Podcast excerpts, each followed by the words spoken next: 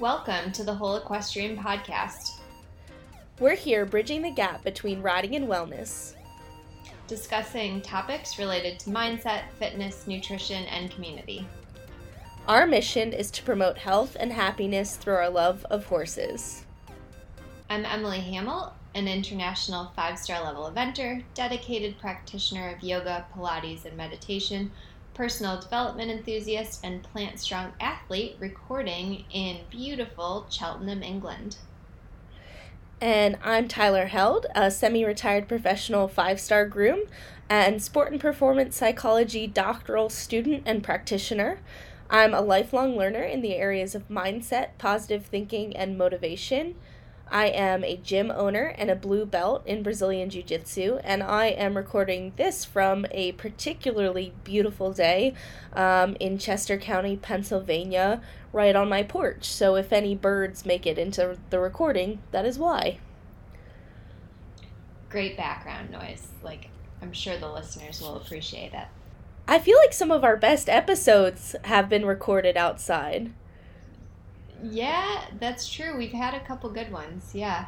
And I do miss being, like, right next to you as we record, but uh, soon enough. Maybe, like, in two more episodes or something.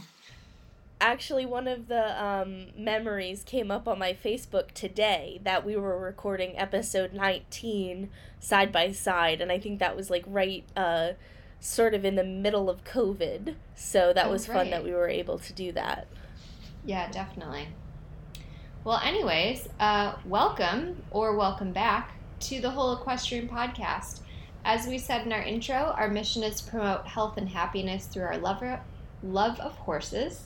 And we do this by having conversations about being more well-rounded individuals via our pillars, which are mindset, fitness, nutrition, and community. We release one main episode a month, but have also had some exciting guests on the show, so make sure to check those out. Um, on this particular episode this month, we're going to center our conversation around the power of words.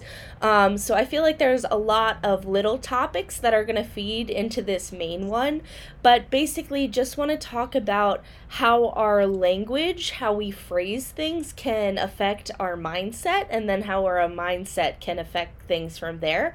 Um, the power of words. You get to choose what sort of words you're bringing into the environment, what phrases you're using about yourself, situations, other people. So we'll take those through our pillars. Um, but before we do that, as always, we're going to go ahead and get into some of our goals and latest reads. So Emily, I'm going to let you take it away.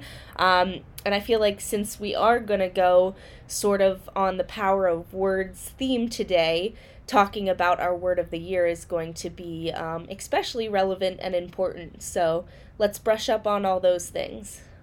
For sure. Well, my word of the year is value. And uh, if you've listened to previous episodes, you've kind of understood that I'm I'm trying to really figure out, like, what I value and how I can bring value to others.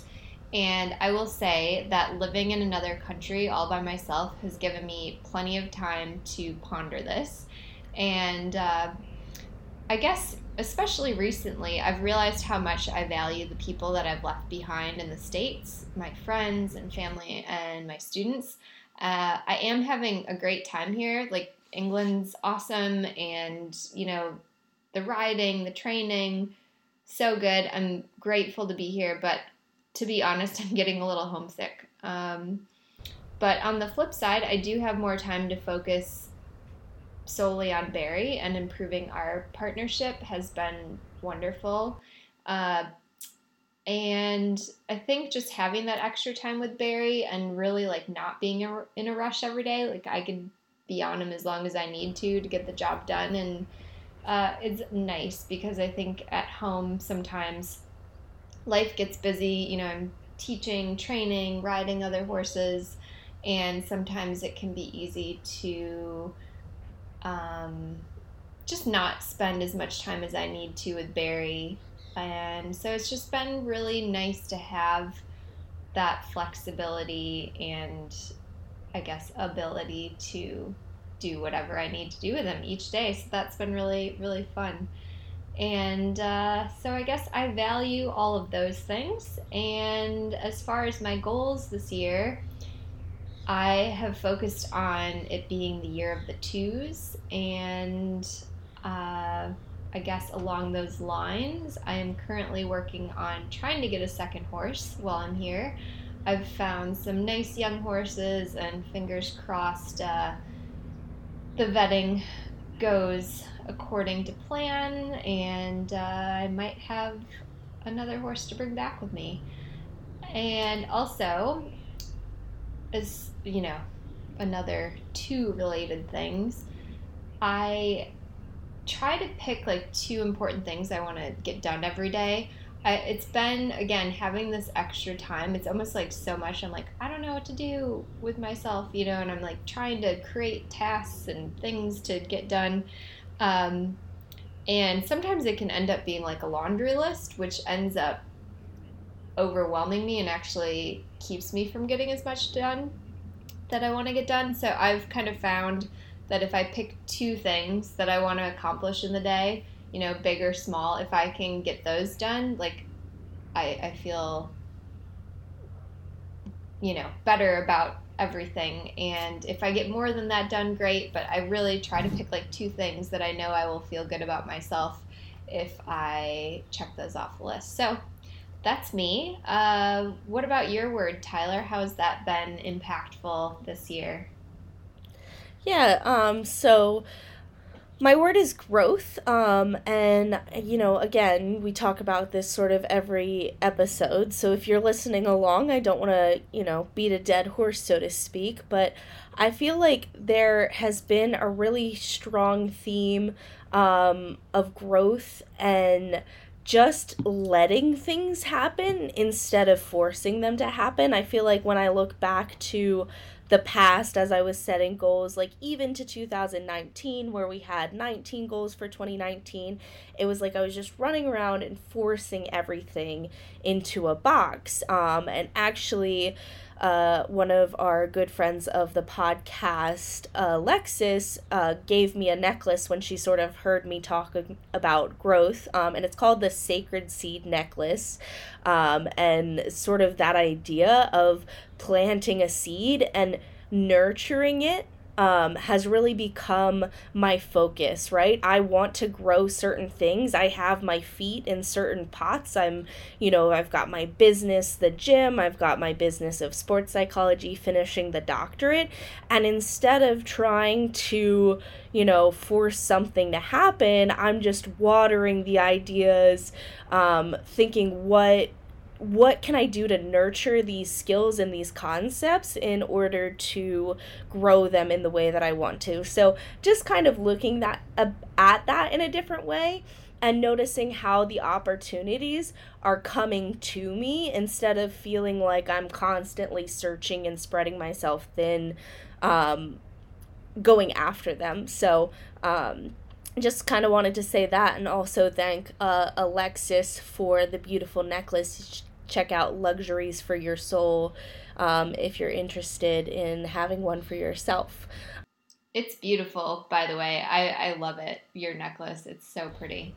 It, uh, absolutely gorgeous. Yeah, it's like the perfect length, and it's my color, uh, green. Uh, I forget the name of the stone off the top of my head, but it's a really beautiful stone, um, and it was very thoughtful of her. And, and like I said, kind of just bringing all those, those ideas together um, and sort of that rumination made me think, okay, you know, you can't force something. Like, you just have to water it, nurture it, and let it grow from there. And so um, instead of thinking about the outcome, think about the goals that I'm looking at. It's what what nutrients am I putting in? Um And along those lines, for the year of twenty-two, I was planning to have, uh, or I set a goal to have at least twenty-two new sports psychology clients, and I was overwhelmed by a response that I posted out to some Facebook groups of looking for some new clients, trying to get my hours. I have to have two hundred hours of direct consulting, and ended up getting a lot of people reaching back out about that. Um, I'm definitely well over twenty-two new clients, and sort of I'm just like super grateful for that goal um, being achieved and moving forward with my career in consulting from there. So that's fantastic. And uh, I'm sure your your new clients are loving it because you're fantastic. So thank you. Thank you, Emily. Um, so also, I just wanted to say, in terms of this next thing that we're about to say, you were totally right. Like, we were totally in sync last yeah. time. I don't know why I thought we were way off. Um, but let's see. Let's yeah. see if we can hit it this time. Um, what time is it, Emily? Okay. Books, books, books. Books, books, books. That time we were off. I don't know. I think we maybe did it. We'll see. No, we for sure didn't. You trust, trust, trust me on that one. Um, that was a fail. It's uh, okay. But anyways, it is our favorite section, books, books, books. And I have been reading more lately, again, just having that little extra time, and I've really like enjoyed um, reading some more novels that have, and I've read quite a few good ones, but the book that I want to talk to you about, because I think it may be helpful to others, you know, people who are listening might get some value out of this book, is called uh, Happy Days by Gabrielle Bernstein. And basically it's a book about trauma, and trauma can be big T, you know, or little T trauma. Like, everybody has gone through some sort of trauma in their lifetime. Um, but basically she kind of walks you through uh, how to address and kind of heal from various trauma. And it's something that, like, you can't really ignore, you know. A lot of times, especially like small trauma, can be easy to like ignore and be like, oh, that's not a big deal. It could be as simple as somebody like, I don't know, fat shaming you one time or something. You might just blow that off, but like that actually can affect you, and um, it can show up in other ways, you know, um, through addiction or depression, even physical ailments. Um, and it's it is actually interesting. There's a whole chapter in the book about like how trauma can show up physically. And Tyler, I think you actually you read a book, like, I think it's The Body Keeps the Score. Yep, and that's she kind of references yeah she references that book, and it's it's fascinating. Um, so basically, it sounds a little intense and scary, but Gabby does a great job of gently guiding you towards the path of healing, and she kind of shares her story um, and what has helped her along the way. And she's written like a ton of best-selling books. I really, I've read a couple of her books, and it's just an interesting topic, and I think something that doesn't get talked about that much, but it's something that we all deal with in our own way, and uh, this is just a very good resource. So that's my book. What about you? Well, first of all, I'm going to have to read that, and I feel like it's going to put me in the same predicament that I was in this month, where um, as I'm taking on more and more clients, I have less time to read, so we're kind of flipping roles, because um, I was I was looking at the books that I finished, and the one that I read was Midnight Library, which was your recommendation from last month, so I'm yeah. not going to go ahead and talk about that one. Um, but I, I'm really interested in Happy Days, um, just because I, I use that idea of trauma, uh, the little T traumas more so in uh, sports psychology consulting. Big T traumas, you're probably going to want to go to a clinical mental health professional, but those little T traumas, like the things instructors have said to us, the experience with horses that we've had, um, falling off, getting injured, very relevant to my practice. Um, and I sort of use that analogy a lot. So um, I'd just be really interested in being able to read that book, so I will put it on my list next. Um,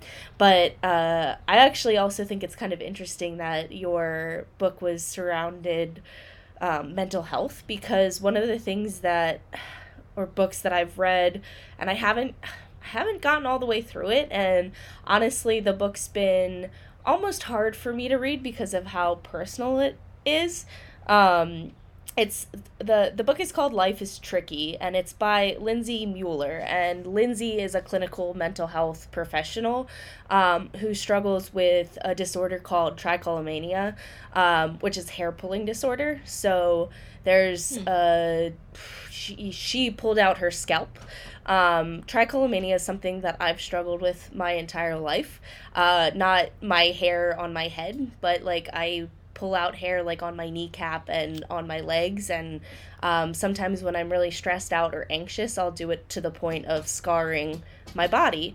And so it's something that I like recently was sort of exploring through some of my more clinical classes in school, of saying like, oh, okay, like this is something that's in the diagnostic manual of mental disorders, um, and it's actually listed under obsessive compulsive disorder. And I definitely have some like O C D tendencies, right? I'm never going to diagnose myself. I would never recommend anyone to go read the diagnosis diagnostic man- manual and diagnose yourself, um, but just sort of an exploration and a rumination that I'm having.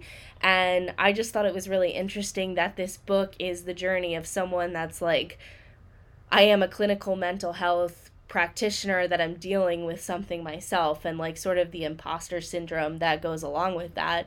Um, and I think it just sort of speaks to, we all have our things. Um, I don't know why that's like my weird, like, so, you know, some people bite their nails, some people, um, I don't know, other little things like that. Like my thing has always been just like this hair pulling thing. Um, and I find that when I'm really stressed out, uh, other people will notice, they'll be like, oh, hey, what's that thing on your leg? And I'll make some excuse like, oh, I got that at jujitsu, like it's just mat burn.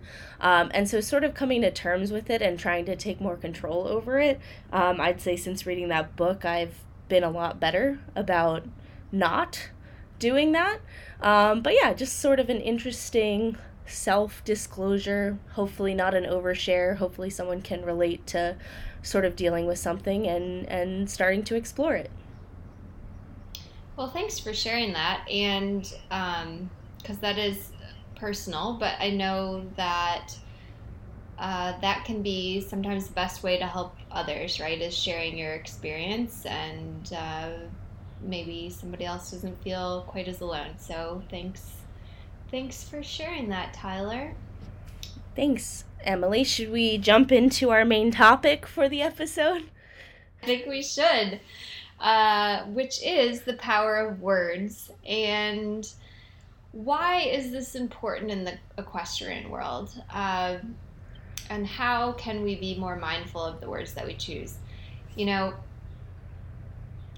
it just, what language we use really affects like how we feel, how others around us feel.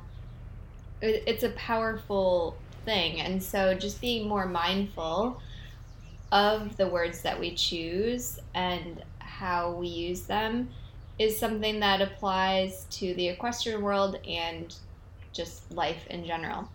Uh, some examples, a couple of these are just some personal things that I've noticed in the barn, is when people don't use other people's actual names, you know, especially like if you're talking about barn staff, you know, make sure that you're uh, acknowledging the actual person, you know, that's that's helping you or that you um, are interacting with. And that seems small, but like, you know, just kind of be aware of that, because I think it's more common than you think, where you just refer to someone as, oh, the stall cleaner, or um, the, the, I don't know, what else there would, the guy that mows the lawn, you know, like give people some um, respect. And um, I guess that's that's pretty much it. And also horses' names, you know, again, this is kind of, it's like a little thing, but to me it makes a big difference. You know, some some barns, especially bigger ones, tend to just be like, oh, the bay gelding, the chestnut mare, whatever, you know, again, giving these these creatures um an actual name, you know, I think, and and using it is um is a big help to like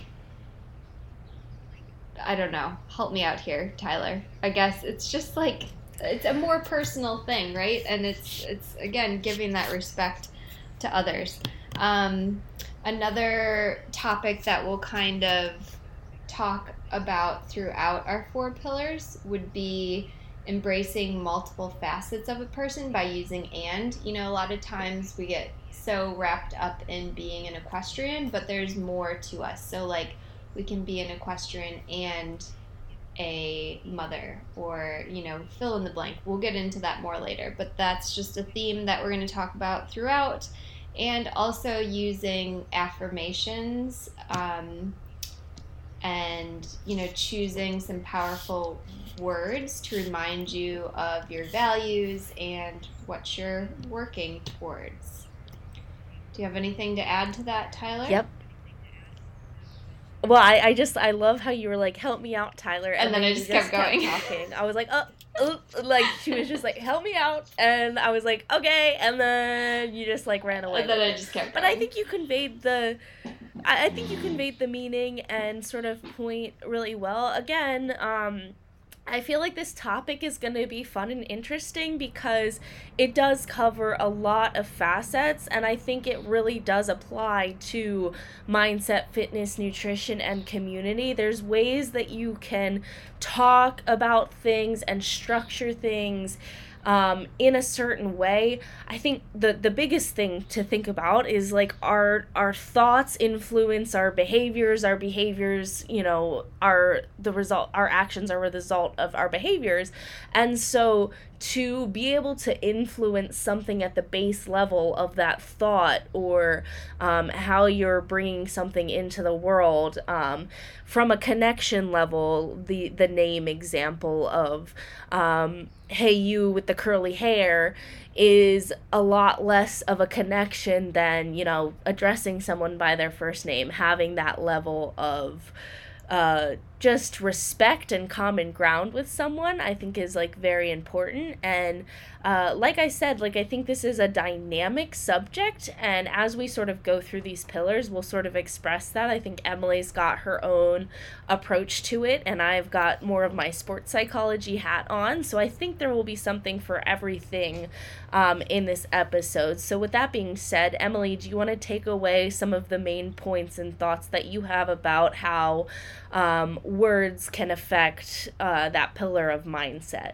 So I think probably the most important thing for me um, when it comes to words and mindsets is using affirmations. And I use affirmations daily. Uh, I try to start my day with an affirmation, like when I'm on the yoga mat, um, and try to carry that throughout the day. Or if I need something else throughout the day, I can throw that in.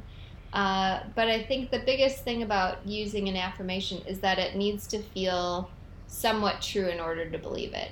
Like, it doesn't have to be one hundred percent true, but it can't be so out there that you don't believe what you're saying. Um, you know, if you're like, I am a five-star rider, and you've only ridden at a one-star, like, that's going to be hard for your your brain to like believe that. Um, and you could say like you're working towards it, but again, just the words that you choose are important there.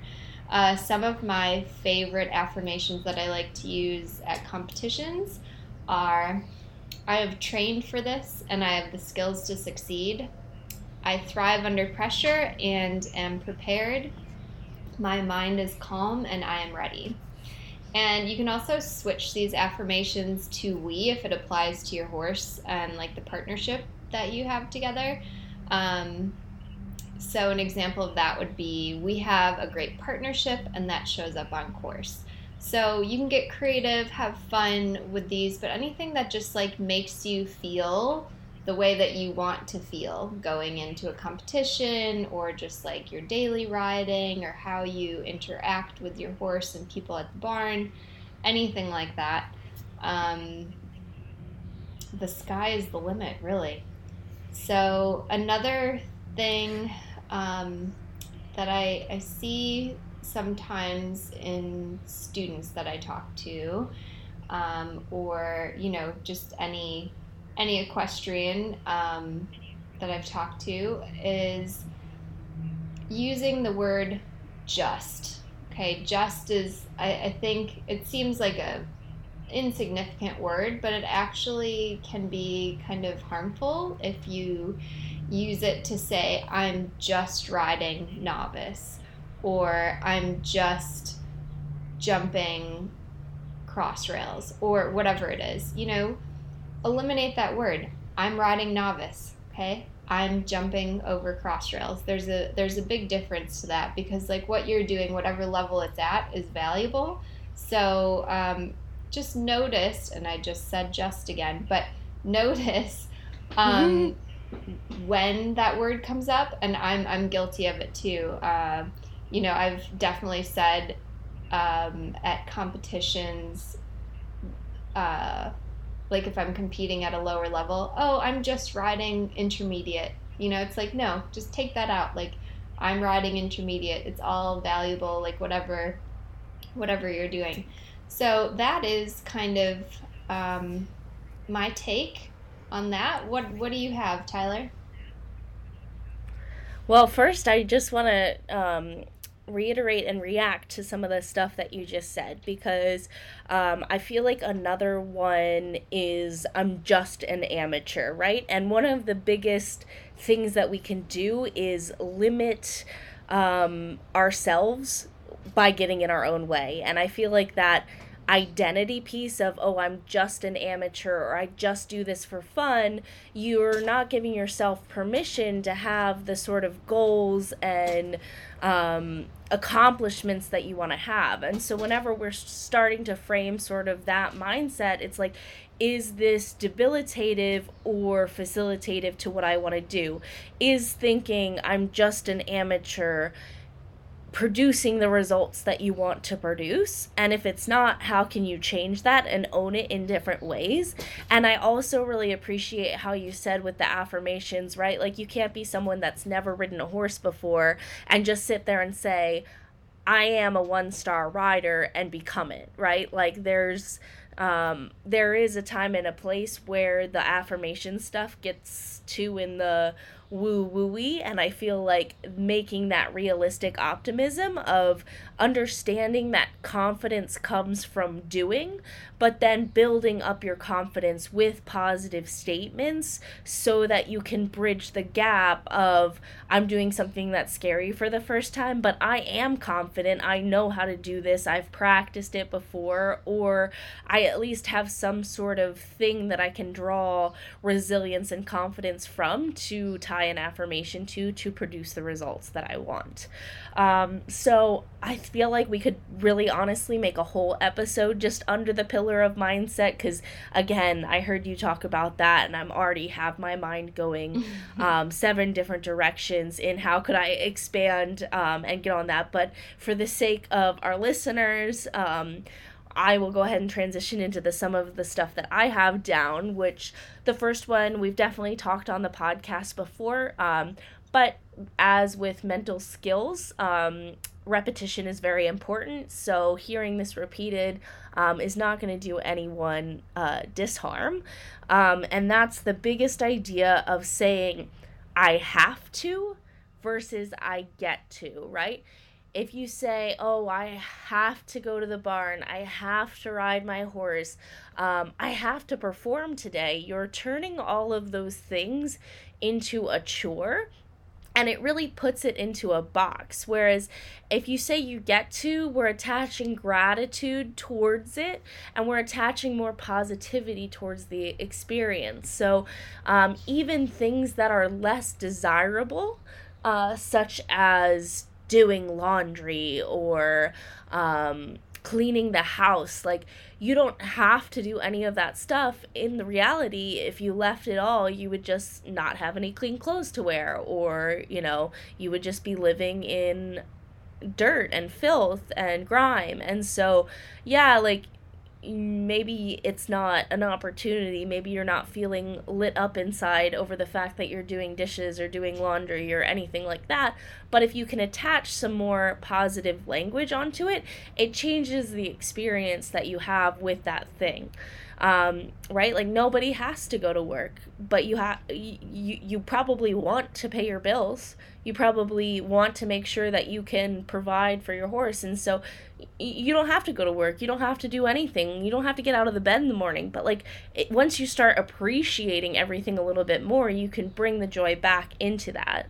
Um, and then another thing that I really want to talk about that I think really applies to equestrians in particular is um, sort of the language of coaching and understanding how each individual is motivated by different things. Um, as an instructor, Emily, like you might think you're providing the right motivation for someone to fix a problem, right? If you feel like, oh, like maybe this person just needs a little tough love, when in reality that person is reacting to what you're saying um, by recoiling their confidence. They're feeling it's not coming in a constructive way. So not only the way that we receive language, but the way that we put it out in the world, making sure we do things like sandwiching constructive criticism, say something good, say something they could do better, say something good again.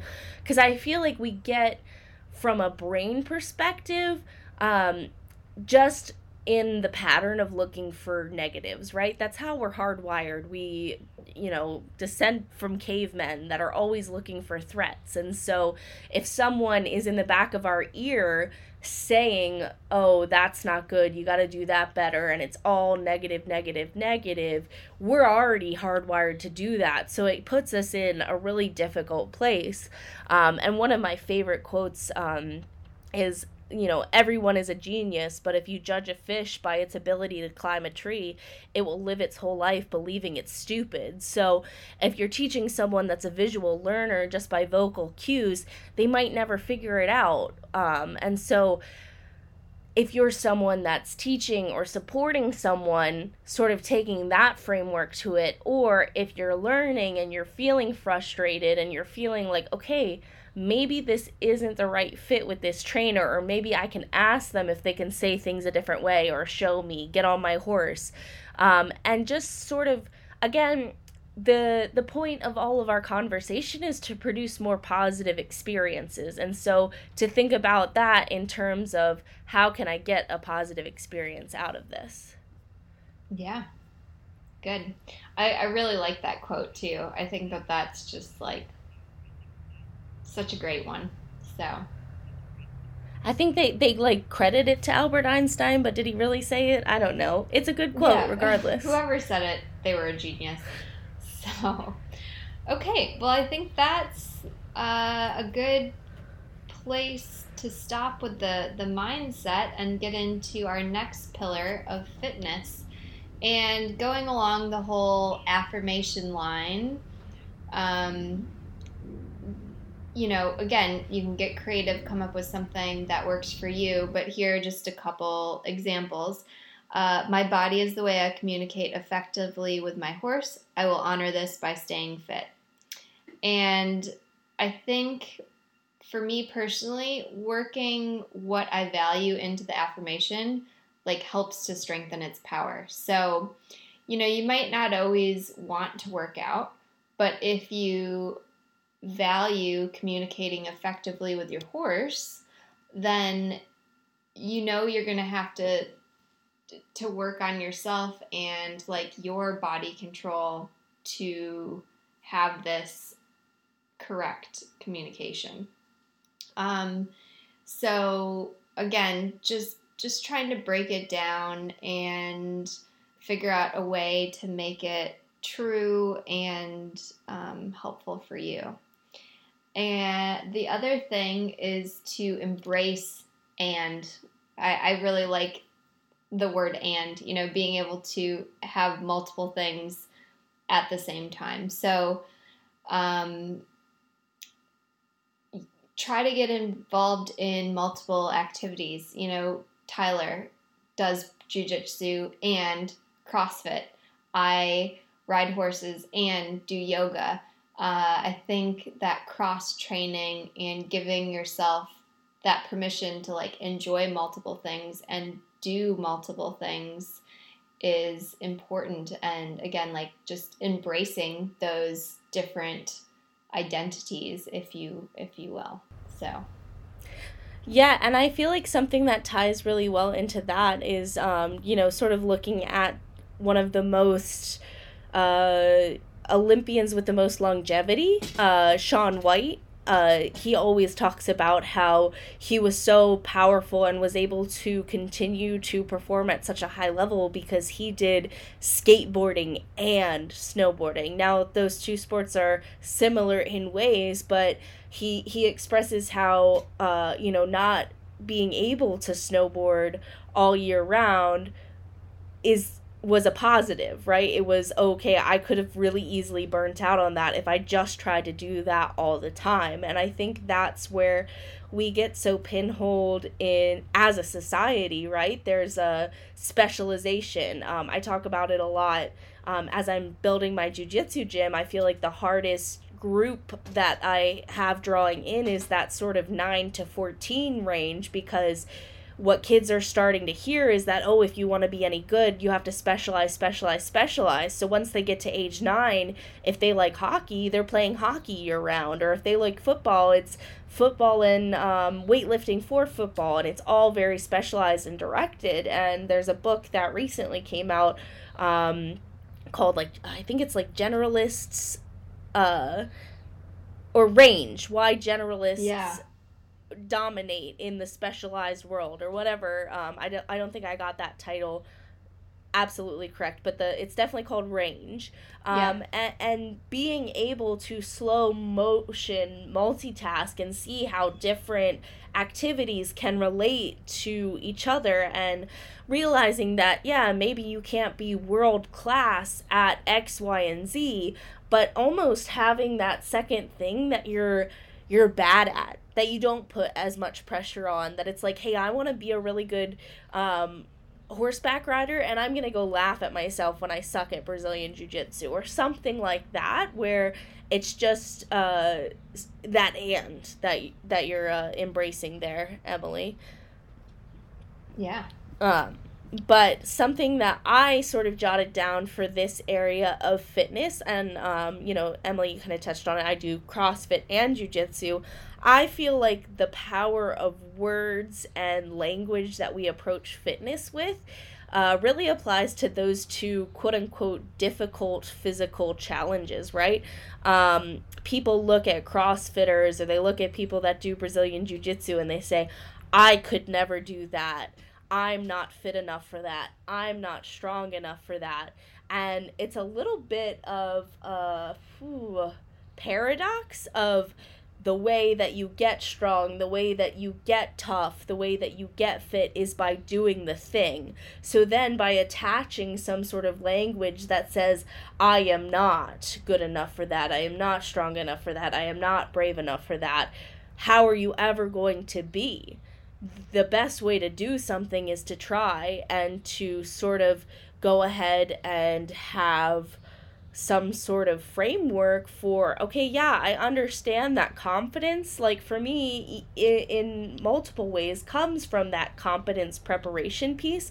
But at some point, to get to A to B, to get to, I've never lifted a weight um, in my life, to I'm going to go do this really hard CrossFit workout, is picking up the first weight. And that confidence comes from valuing the thing that you want. So if you're looking at it and you're like, wow, like I would really like to be that person that can do that workout, or, you know, I would really like to be that person that's going novice, even though I've only jumped cross rails, you're going to have to do the steps, jump the jumps, get the competence, get the preparation, and all of a sudden, once you hit that novice level, or once you feel the strength, feel the power, like you're going to do the things that you wanted to do, but you can't limit your approach to it with the language that you're using. I hope that sort of made sense. Yeah, I I think so. And I think it's important to remember, like, your body can do things, and sometimes you have to convince your mind, and uh, words can help convince your mind. So there you go. Awesome, awesome. What about for how this relates to nutrition, Emily? Again, uh, some info information, affirmations. That's what we're after. Um, a couple examples. I value my body and fuel it with healthy food. Or I choose to fuel my body with plants because I'm a compassionate uh, person towards all living things. That's more personal to me, and like that's a reminder to me of why I don't eat meat, because sometimes, like, you know, you want bacon, or I do, you know, but I'm like, I have to kind of remind myself with an affirmation of something like that. Like, and I'm not saying that you're not compassionate if you eat animals, but for me personally, like that's that's what it does it for me. So um, hope that didn't put anyone off there. Uh, but also, I think when it comes to your nutrition, not being too restrictive about the words you use, and um, like. For me personally, if I tell myself I can't have something, I want it more, right? So, um, again, like I think you've heard me talk about this, I'm a vegan, but occasionally I'll allow myself to eat like eggs and dairy when I'm in a social setting or, you know, want to, but typically it's just like a social setting thing. But if I was so restrictive with my words and said I can never eat any animal products, that would just, for me personally, create more anxiety than it's worth. And so again, just trying to be a little um just choose your choose your words around your eating habits wisely, and try to tie into a value that you have, um, you know, like why you want to eat the way you do uh, can be helpful. Yeah, and Emily, I think I'm really going to piggyback on sort of what you're saying with this non-restrictive aspect um, on this one, because it's definitely something that I really struggle with personally. Um, you know, nutrition, it's something that we talk about on the podcast. It's something that I know to be important. Um, and, you know, in my doctoral program, I've taken sports nutrition classes. Like, I know how to eat. Uh, but sometimes the bridge between knowing what's good for you and then actually putting it into action is one of the hardest things to do. Um, and, you know, ties ties back into this conversation of, oh, I have to, right? I if if I go around saying I have to eat clean, that little like pressure that it puts on me, Um, you know, in some areas of my life, I really peak under pressure, and I feel like nutrition's not really one of them.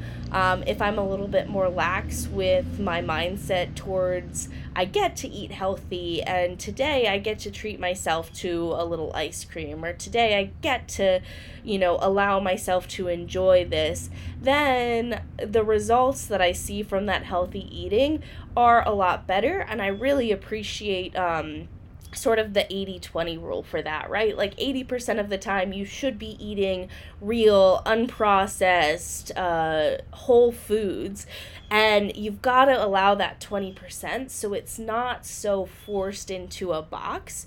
Um, I feel like the, the more strict I've tried to adhere to a plan, the more slip-ups I make in terms of, oh, I shouldn't have eaten that, or, you know, it's almost this greedy feeling when you're you're breaking a rule. So you feel like it's hidden, there's a lot of shame there, a lot of unnecessary stress, and I feel like um, one of the things that is really starting to help me sort of see all of this in a different light is um, weight cutting for Brazilian Jiu-Jitsu. So uh, pretty much at the bigger tournaments that I'm starting to do, it is most advantageous to cut down a weight class if you're on the, the borderline, because uh, everyone will cut weight. So if I'm one sixty-five, cutting down into the one sixty-three weight class with my gi on is sort of needed, um, because I don't want to go in the upper weight class and have someone that's one eighty cutting down to one seventy-five. I won't go into all the details, but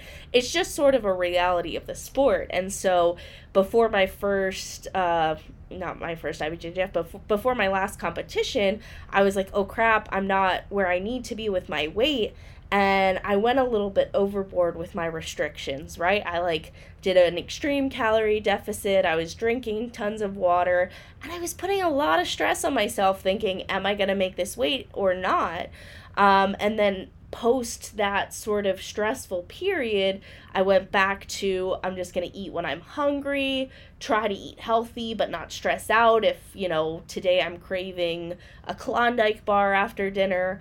Um, and it's funny, my weight like stabilized and stayed right where I wanted it to be the whole time I was forcing it down, because I didn't have this stress aspect. And that sort of ties back into conversations that we've had in the past about how like stress is a factor in nutrition. And so tying that back into words, it's what am I going to do today Uh, from an abundance mindset, right? Again, I feel like adding some of Emily's affirmations back in there of like food is fuel and it's enjoyment and it's experience, not like, hey, I'm going to force myself to eat chicken without any seasoning on it, rice and broccoli every day for the next six weeks because I want to look good in a bikini.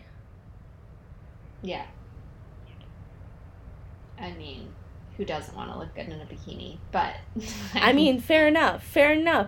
But, like, you know... I get what it, you're saying, are you, totally. Are you really going to en- enjoy looking good in the bikini yeah. if you, like, are starving? I don't know. I've just been in situations where I'm like, oh, I, I can't, I can't even eat um, sushi right now, so I'm going to sit and watch my friends eat dinner while I, like, you know, had my pre-portioned meal before I came out, and I don't know. You know, yeah. it, I feel like that this is a topic that Emily and I are still learning and exploring ourselves. But, you know, the more personal anecdotes that we can share, the more it will help uh, you with your, your own struggles.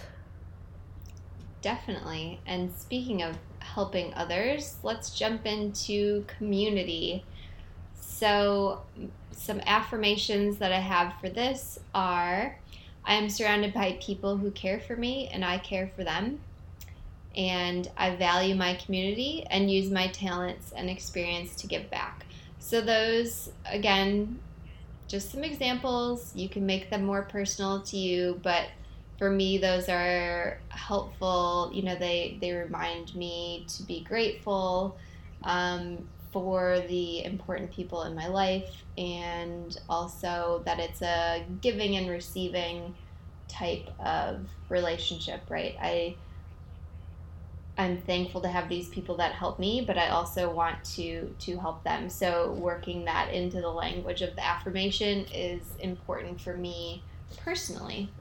Um, and then going back to using the word and um, to embrace all aspects of somebody. I, I had a, a friend that I was talking to the other day, and, you know, we're just having a casual conversation, and then it started to get a little bit deeper, and I asked what kind of like life goals he has, you know, like what what what is making you excited, like what are you working towards, like what would make you uh really happy in the next year, two, five, whatever.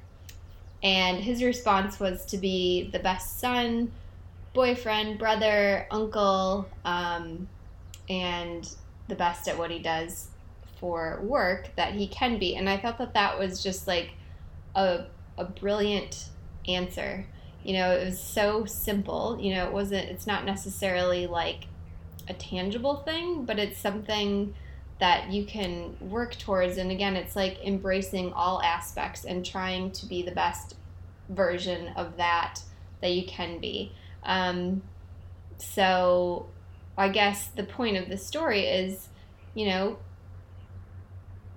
try to apply that to your life, um, and be an equestrian and a friend and a coach and a daughter and whatever other titles you may carry, and try to do that to the best of your ability. I don't know. I just, it was kind of a conversation that struck me. So I thought yeah, that was yeah, I'd, I nice. I feel like that sort of goes to that sort of like tale of uh, the teacher asks the kids to write the prompt that says, what do you want to do uh, when you grow up, and, and the kid, or what do you want to be when you grow up? And the kid writes, oh, I, I want to be happy. And the teacher says, oh, you didn't understand the assignment. And the student's like, you don't understand life, right? Like of, yeah. of being happy. And um, I feel like that and, uh, and, and, and including those aspects of yourself that does give back to other people, right? We always talk about putting our own oxygen mask on first, but the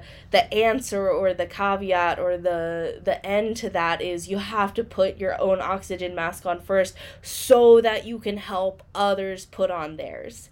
Um, and so I think there's a lot of joy and psychological needs that are fulfilled by our connections with others, and I feel like that provides a really good framework.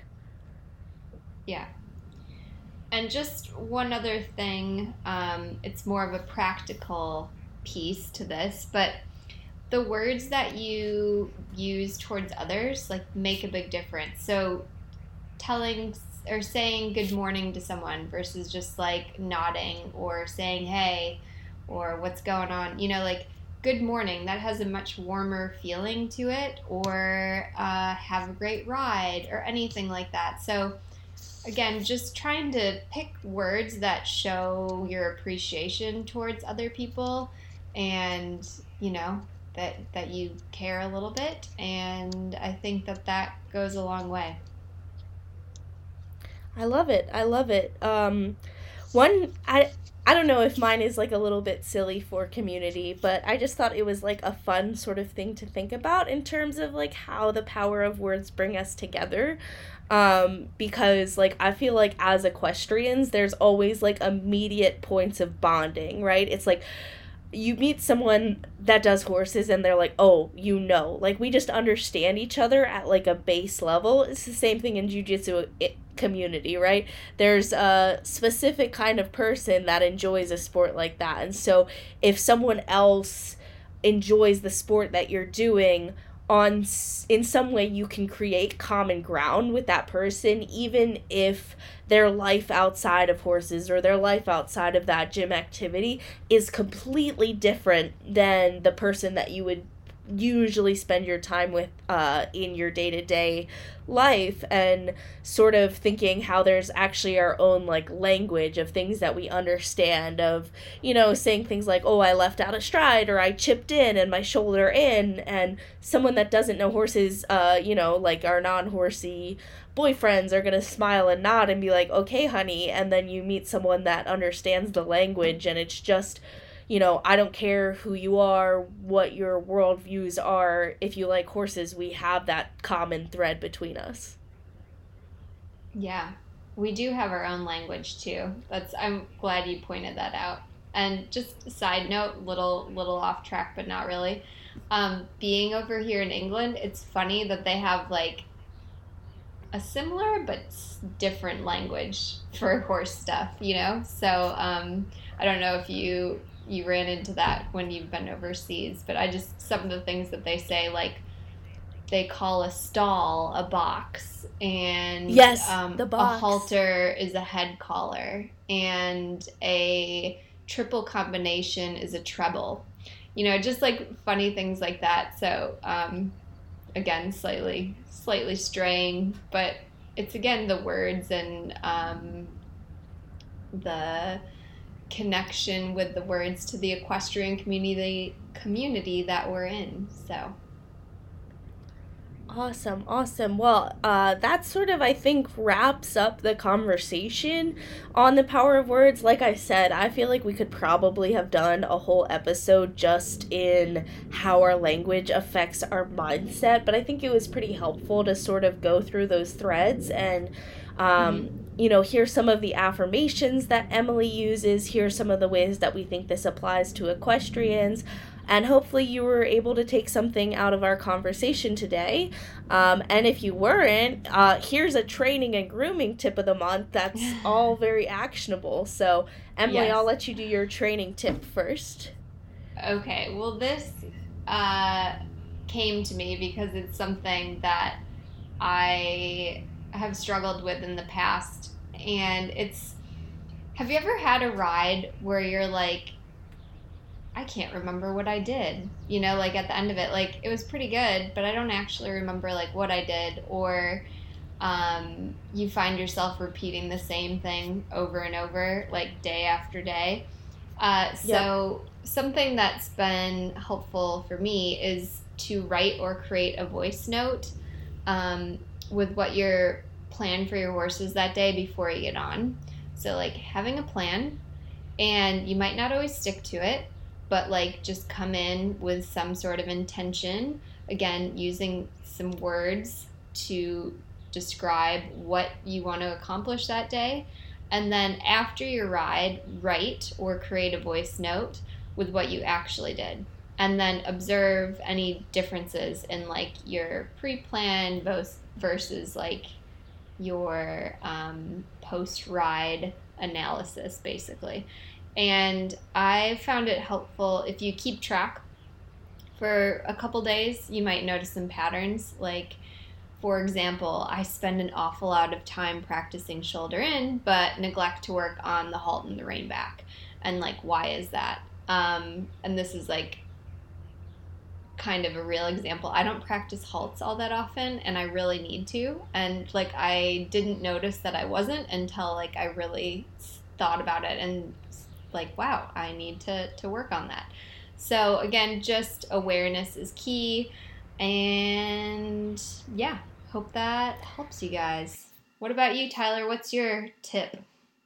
Or... I want to piggyback and give you like yeah. a, a sports psychology tip of the month um, as a little bonus Jonas for the episode, um, oh, because boy. I feel like it it really relates into um, what we've talked about today, and sort of uh, also ties in with what you just said of keeping track. So one thing that I encourage all of my sports psychology clients to do, because it really helps us strengthen our connection and practice together, is to start to go into their rides looking for the three positive things that happened that day, and then one thing that may they may be needed to work on, because our brains are so hardwired to look for patterns. And so when you go into a ride and you're looking for the good, then you're entering that like field of vision into your space, right? Like if you buy a Jeep, all of a sudden on the road, it seems like everywhere you turn, you see a Jeep. It's uh, sort of an attentional phenomenon that happens. And so when we go into something and we're looking for the positives, and, and we're getting positives out of it, it can really create this positive momentum. And so when you're getting into a place where you are maybe not as confident as you f- feel you should be going into the ride, and or like a competition or anything like that, and that affirmation of I can do this doesn't feel so real to you, having an actual log of look at all the skills that I have completed on a daily basis and everything that I've done right just helps sort of reinforce that competence preparation piece um, that helps you be confident in the future. So definitely something that I would recommend. Um, if you're gonna make a little note on your phone, you can just sort of keep a log of all of that.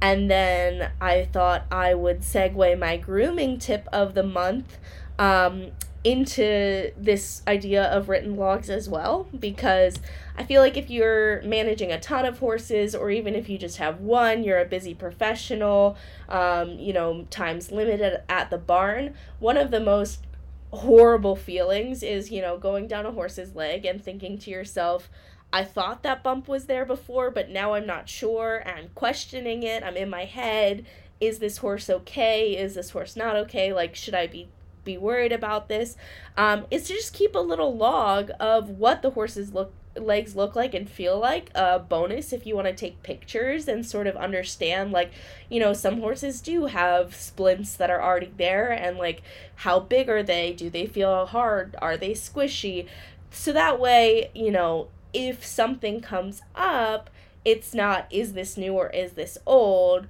Um, or let's say you do find a scrape. Okay, it's the size of my fingernail today. Let's make sure it's not bigger tomorrow or getting worse or anything like that. Um, just to keep track of, you know, that sort of thing. I don't think there's any real negative towards uh, being really reflective about your horse's legs. They're very important.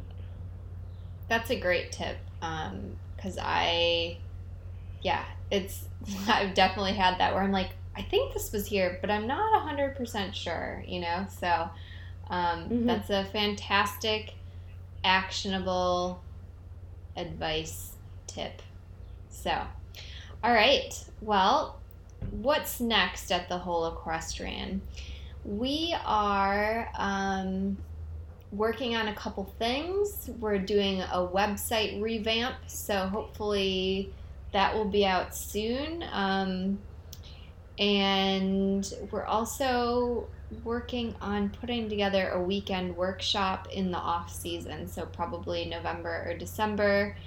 That is going to be in Chester County, Pennsylvania, exact location to be determined, but we are working towards that, putting a group of people together that tie into our pillars and having different um, like seminars, talks, uh, yoga classes, hopefully some like Pilates. We've got we've got some things in the works, but it will be a whole equestrian weekend. So that is what's what's happening um, here, unless you can add to that. No, I mean, I will say, like, I loved you being um, so inclusive there, saying we were revamping the website. Meanwhile, Emily's like, I don't even want you to look. I've been doing so much work. I I haven't done uh, diddly squat on that, so I'm going to let Emily take all the credit. Okay, well, you put the original website together, but I realized it needed some updating, so I'm working on it. Um, I love it. Yeah. So we hope that this episode gave you a chance to think about the impact of your words and how to harness that power to use it for good.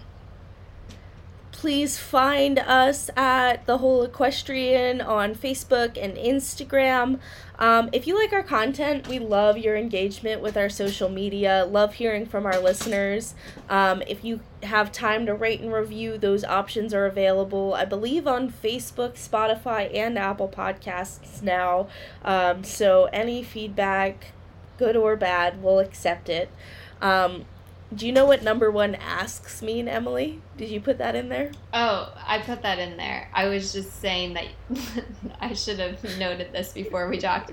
But that was our one ask, to rate and review us. That's the one ask. So, okay, anyway. great, great. So I covered it. I got Good. it. You got it. You got it. So, all right, guys. Thanks for listening. We're here bridging the gap between riding and wellness. And in the meantime, enjoy the ride.